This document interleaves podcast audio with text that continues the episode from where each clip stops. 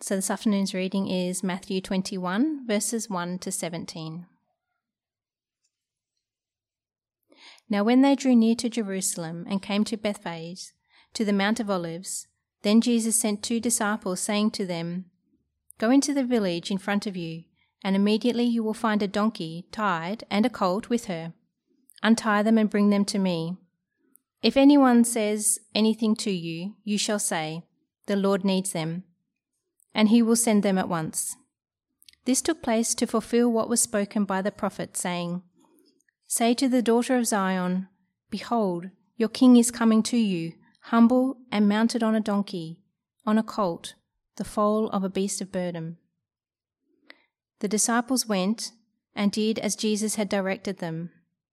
They brought the donkey and the colt and put on them their cloaks, and he sat on them. Most of the crowd spread their cloaks on the road. Others cut branches from the trees and spread them on the road. And the crowds that went before him and that followed him were shouting, Hosanna to the Son of David! Blessed is he who comes in the name of the Lord! Hosanna in the highest! And when he entered Jerusalem, the whole city was stirred up, saying, Who is this? And the crowd said, This is the prophet Jesus from Nazareth of Galilee. And Jesus entered the temple and drove out all who sold and bought in the temple, and he overturned the tables of money changers and the seats of those who sold pigeons. And he said to them, It is written, My house shall be called a house of prayer, but you have made it a den of robbers. And the blind and the lame came to him in the temple, and he healed them.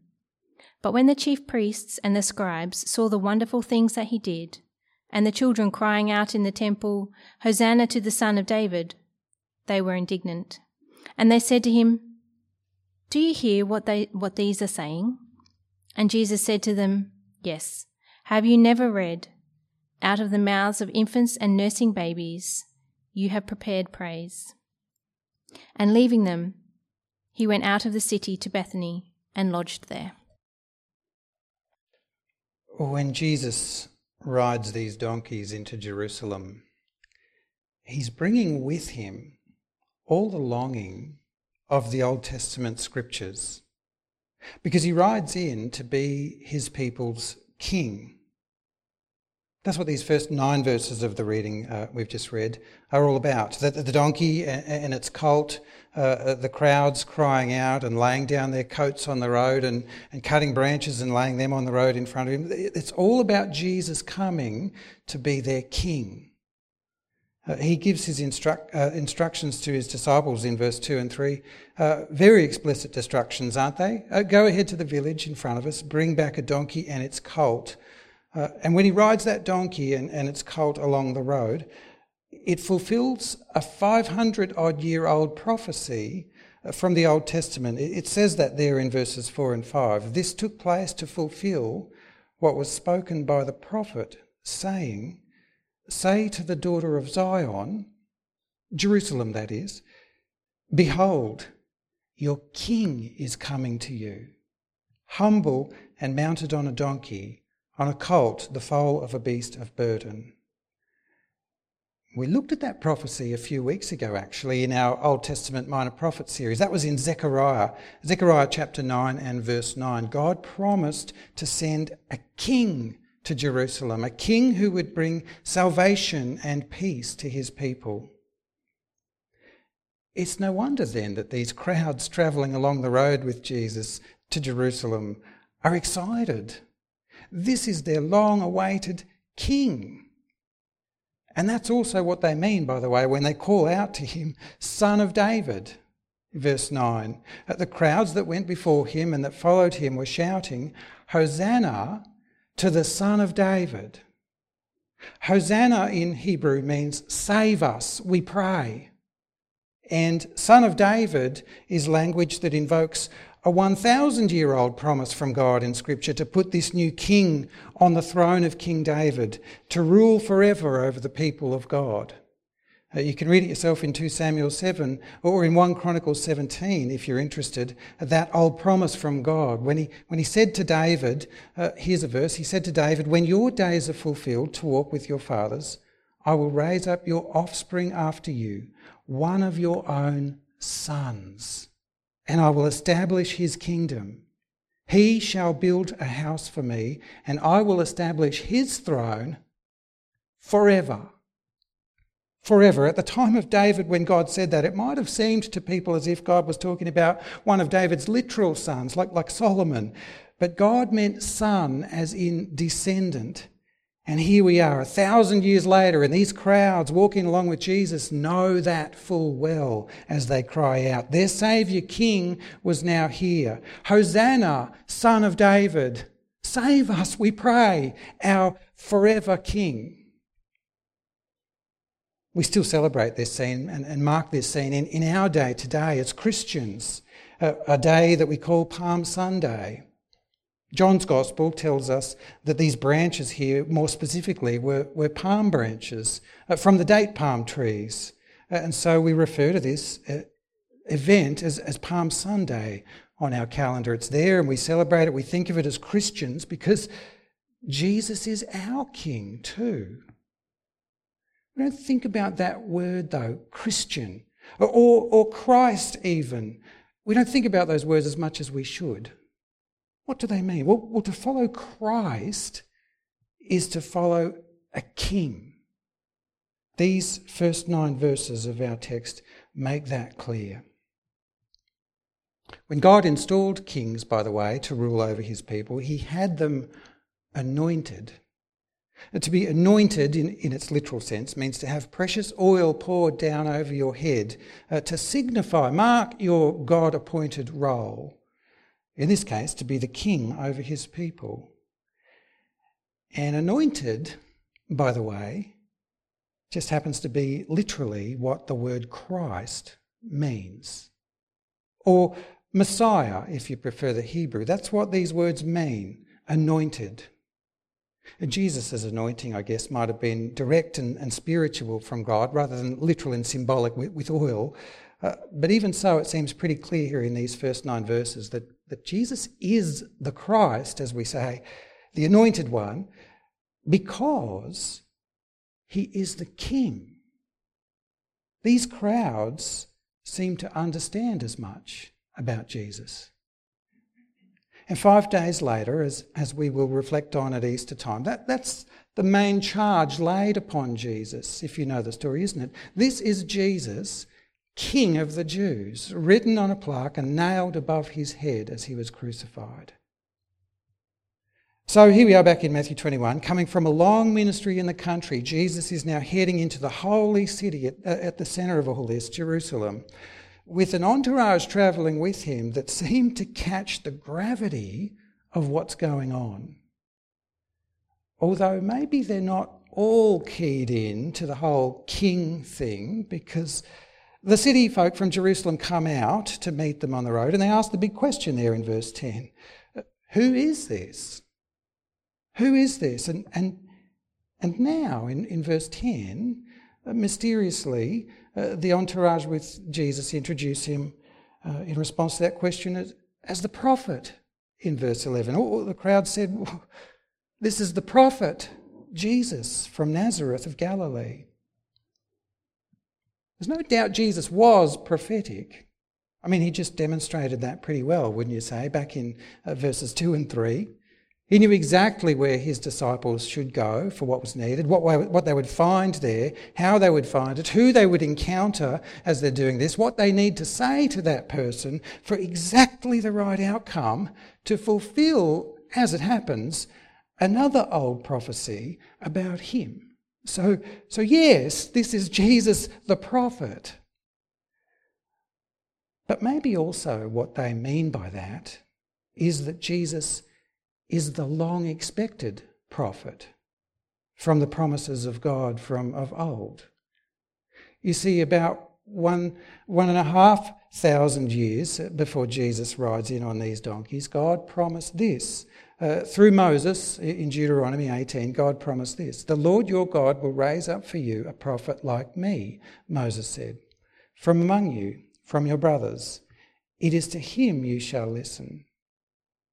just as you desired of the Lord your God at Horeb on the day of the assembly, when you said, let me not hear again the voice of the Lord my God, or, or see this great fire anymore, lest I die.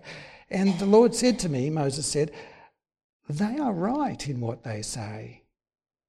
I will raise up for them a prophet like you from among their brothers, and I will put my words in his mouth, and he shall speak to them all that I command him. Now, in a sense, that old promise in Deuteronomy foretold of all of God's prophets who were to follow Moses in the story of Scripture.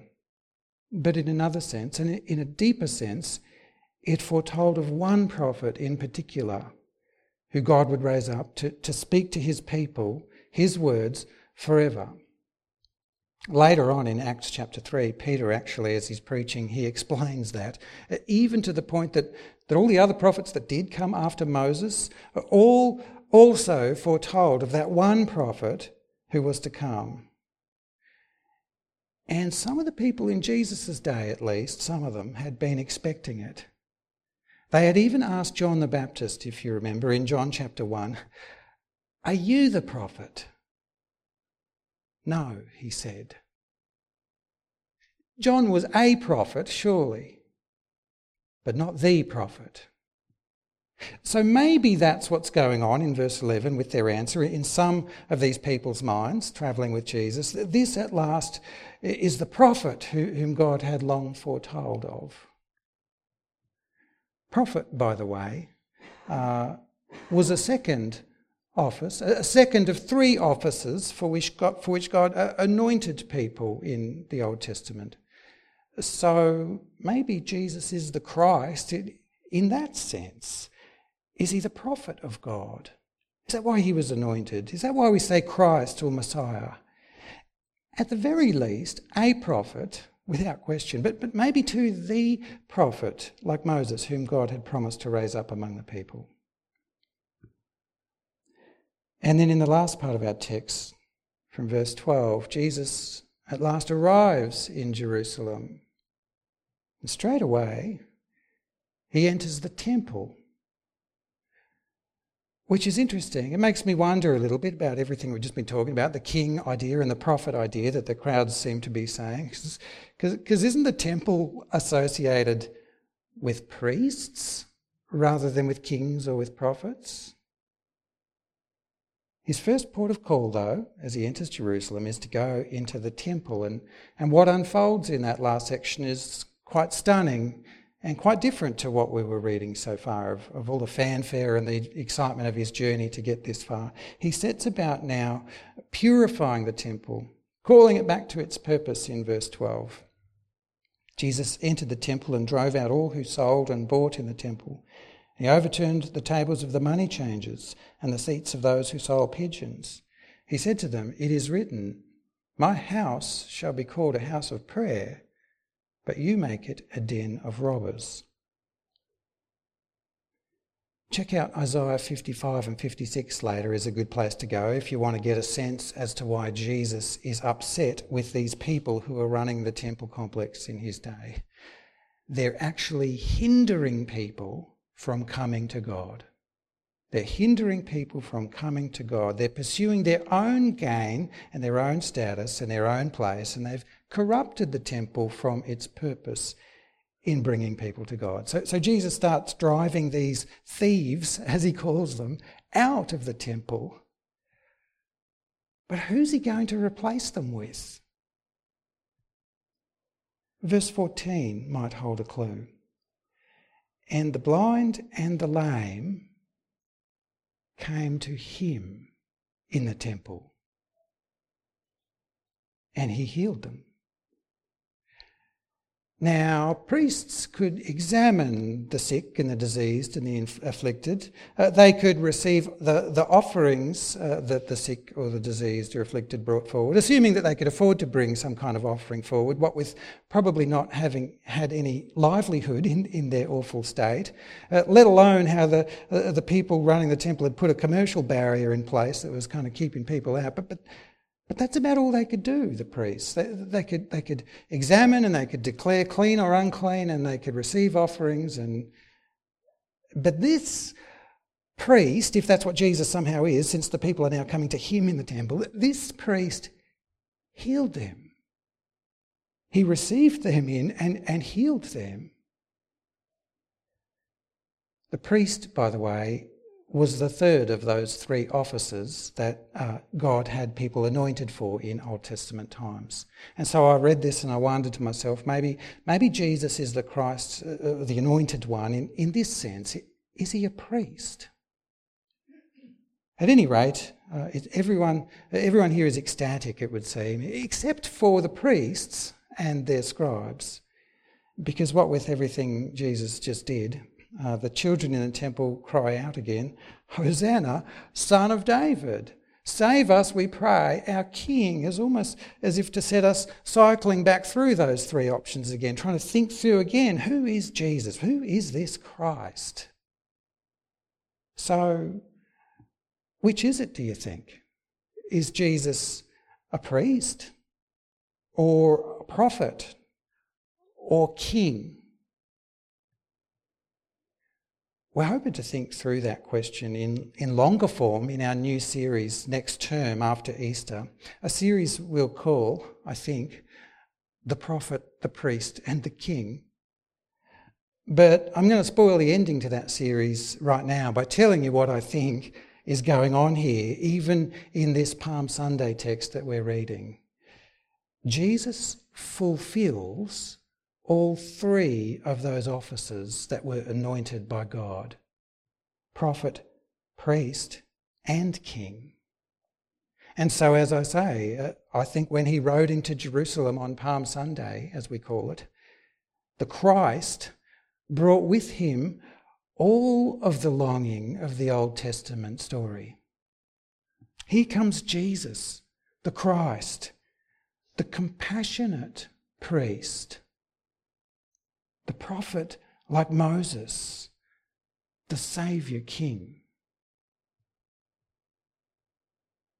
I may be kind of influenced by the fact that I know we're going to do that series on prophet, priest and king next term, but I may be seeing too much in this text for what's actually written here. To be honest, it's actually, if you stand back, it's actually a little bit mysterious how all these titles are, are kind of swirling around here with all these praise words are kind of mixed in and thrown around. As, as Jesus enters Jerusalem, it's a little bit mysterious. It's a little bit hard, therefore, to know exactly how all these things do hang together, certainly from this text, and even harder, therefore, for us to think about how these people understood all these things hanging together about Jesus.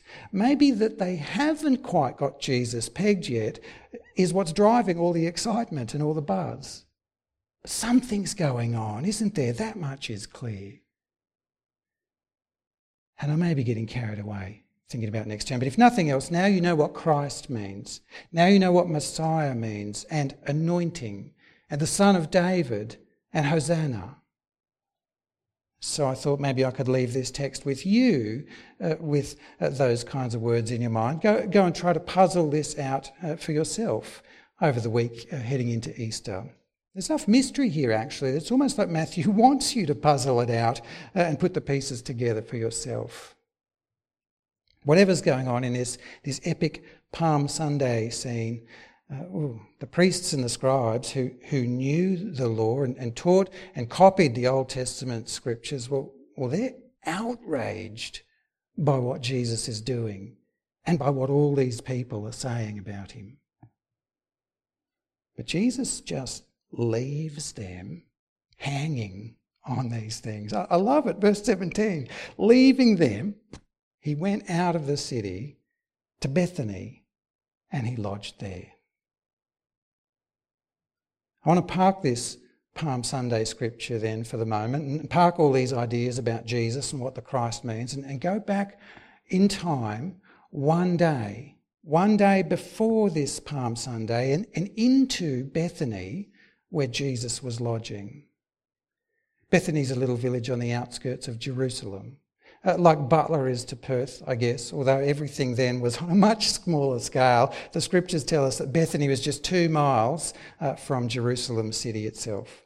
Jesus was staying there in Bethany, it would seem, from that verse and from other scriptures, while he preached to his disciples and, and to these crowds who had followed him into Jerusalem, and to all the people of Jerusalem now, uh, preaching over the next five days, and, and that takes up the next five chapters of Matthew's Gospel. But then in chapter twenty-six, Matthew apparently recalls a scene from when Jesus had been in Bethany the day before all of this stuff on Palm Sunday we just read through. And this mystery about who he is as the Christ opens up a whole lot wider, I reckon, because in Bethany, Jesus had been anointed. Very literally, he had been anointed, and in a whole nother way to all this stuff we've just been thinking around. If you have your Bibles open, please turn Matthew twenty-six and verse six. Matthew twenty-six and verse six. Now when Jesus was at Bethany, in the house of Simon the leper, a woman came up to him with an alabaster flask of very expensive ointment, and she poured it on his head as he reclined at table. When the disciples saw it, they were indignant, saying, "Why this waste? For this could have been sold for a large sum and given to the poor." But Jesus, aware of this, said to them, "Why do you trouble the woman? For she has done a beautiful thing to me. For you always have the poor with you, but you will not always have me. In pouring this ointment on my body, she has done it to prepare me for burial. Truly I say to you, wherever this gospel is proclaimed in the whole world, what she has done will also be told in memory of her." It's been on my heart to preach on this scene today too, because of that last bit there, that, that wherever the gospel is told in all the world, what, what this woman did will also be told. But even more so because of what it is that this woman does, and perhaps what this woman understands about this Jesus, the Christ. Because everyone else in the narrative through Matthew's Gospel seems to have latched on to something about Jesus, all kinds of things about Jesus that he at long last fulfills, not just in that Palm Sunday scripture we were looking at before, but all the way through. People have been cottoning on to Jesus in various kinds of ways, the Christ, the Messiah, the Son of God, the Son of Man, the Son of David, the King, the Priest, the Prophet, the Lord, the Teacher, and so on and so on. Everyone has some idea that means something to them, but the one thing that Jesus has been at pains to explain through this narrative that, that everyone seems to be missing, except now perhaps this one woman, is that he is here to die. So he tells them that again here in verse twelve. In pouring this ointment on my body, she has done it to prepare me for burial. All the way through, Jesus has also been telling them very explicitly that he was going to Jerusalem with this one purpose, that he would be handed over to the religious leaders who would have him crucified. Several times Jesus has told them that, but they just don't seem to have cottoned on to, to that part of his message. See it for yourself if you like. There's an example right before that story of the woman anointing him at the beginning of this chapter twenty-six.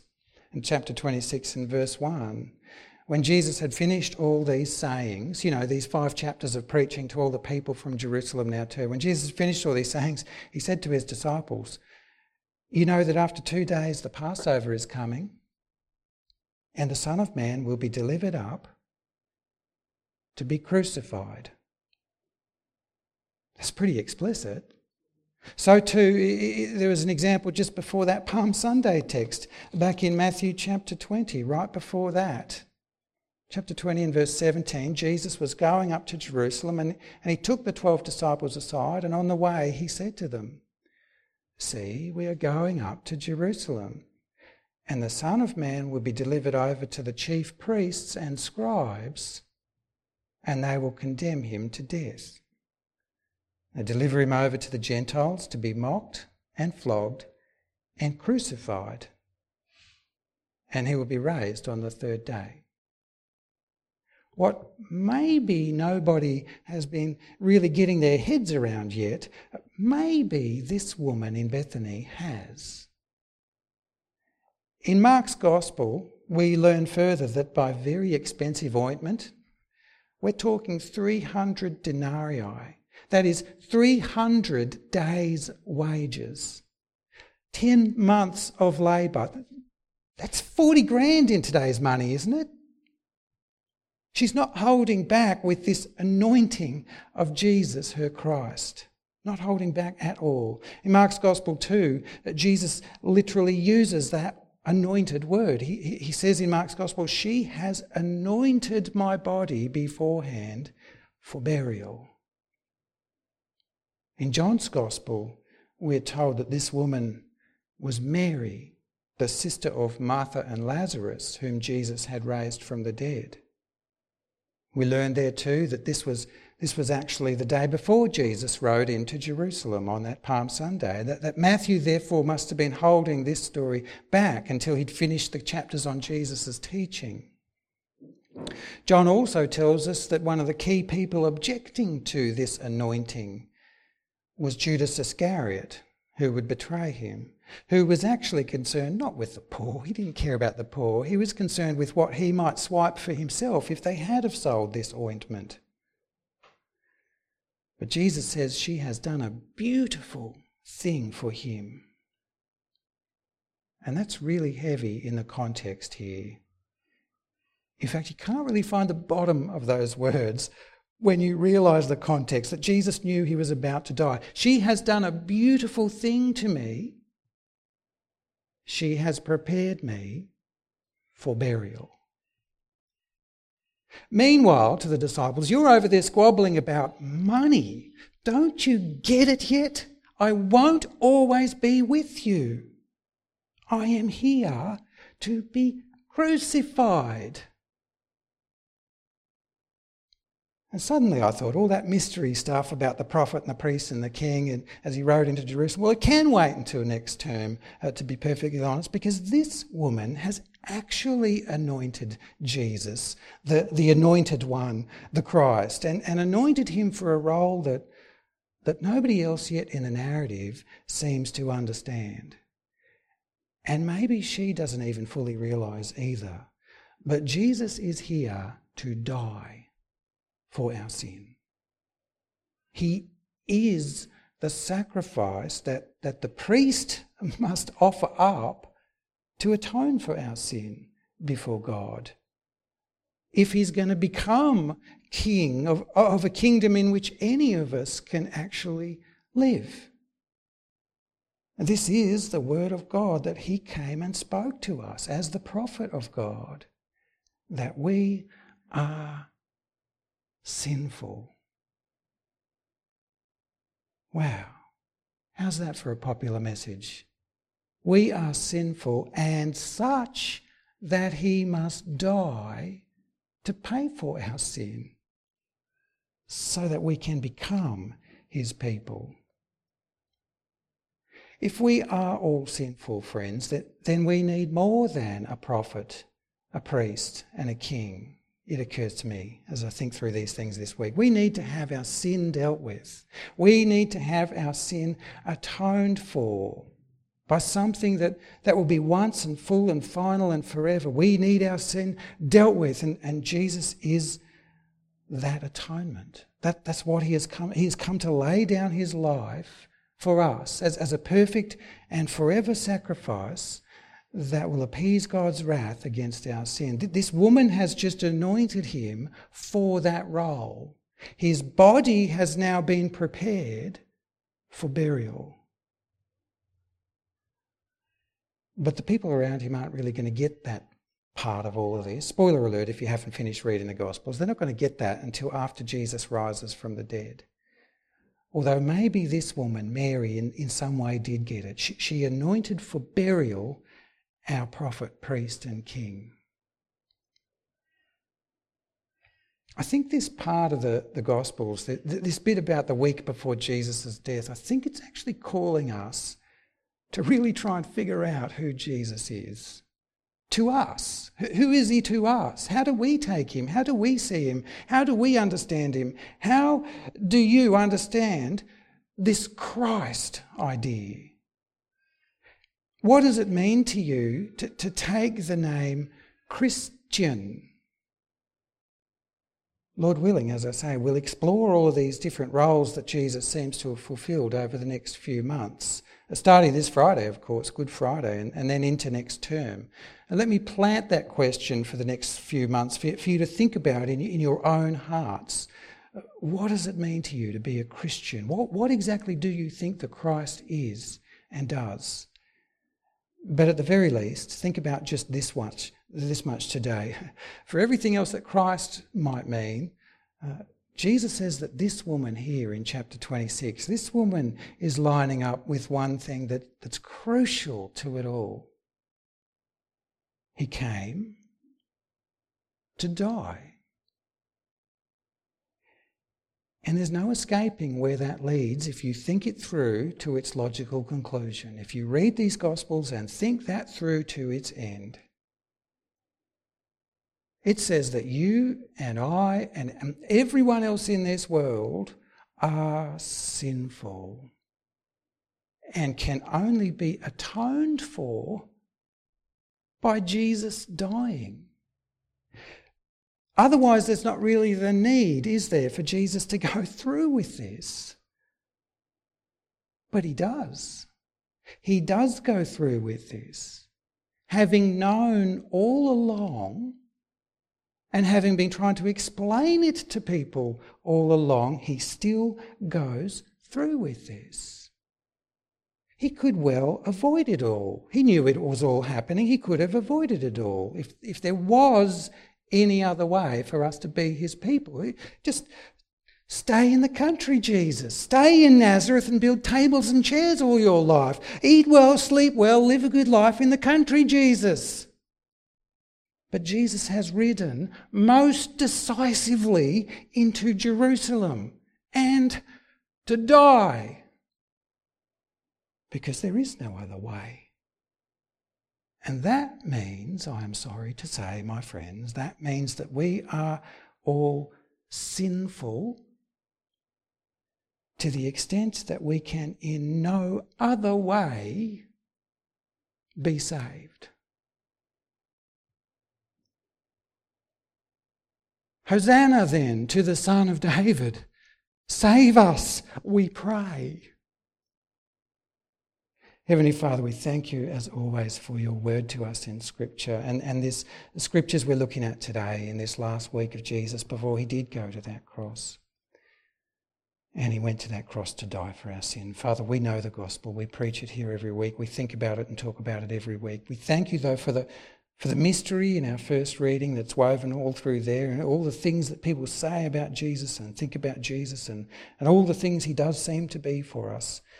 But thank you too for the sheer simplicity, on the other hand, of this second scripture, this, this woman here at the end who in no uncertain terms anointed the anointed one for his burial.